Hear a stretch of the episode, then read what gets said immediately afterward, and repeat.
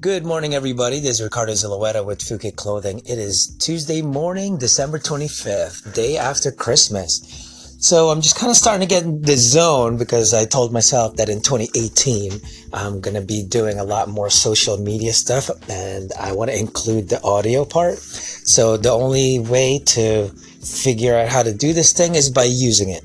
So all throughout the day, I'm just going to figure out um, how I'm going to work this thing, how it's going to benefit me and my interaction with my audience and supporters, and just kind of uh, telling relevant stories that's related with the whole brand and our mission of inspiring and motivating people to live life more and take more risks, you know?